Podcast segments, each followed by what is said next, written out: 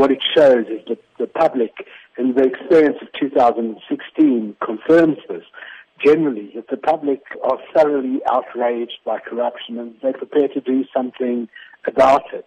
And, you know, whether that is in the NEC of the ruling party or in Parliament or amongst the public generally, that is what we are seeing and it's reflected also in the volume of whistleblowing reports that we're getting. Take us through the extent of whistleblowers that the report does in fact reveal, the fact that South Africans are now wanting more to talk about corruption taking place. People are reporting to us in increasing numbers. Every year, the volume of reports that we get has increased. And in fact, in December and January, December of last year and January of this year, which are usually the quietest months of the year, we recorded our highest volume ever of complaints. And those are, in a sense, in half months. You know, it's just an indication that people are becoming bolder. I mean, the reports, you know, now average about 11 reports a day. And as I say, in the last in the previous two months, there would be closer to 15 reports a day.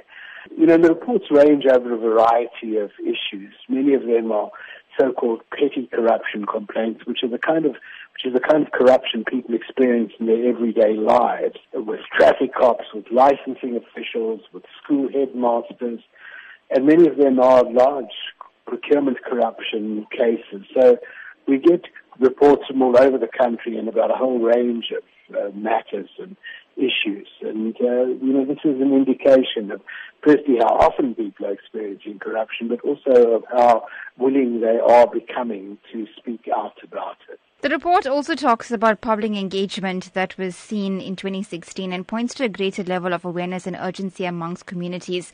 How can this actually be translated from paper into on the ground action? Well, it is translated into on the ground action. I mean, you know, many of the so-called service delivery protests are actually about corruption and people are very clear about them. I mean, sometimes even when there isn't corruption involved, people think it's corruption that has caused the deficiencies in service delivery.